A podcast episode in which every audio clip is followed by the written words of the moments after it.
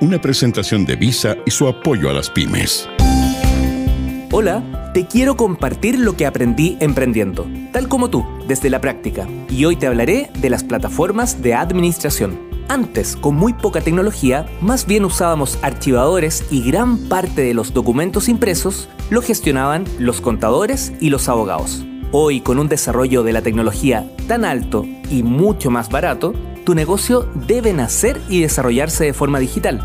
Y para eso existen múltiples plataformas. Aquí algunos consejos para que decidas cuál utilizar.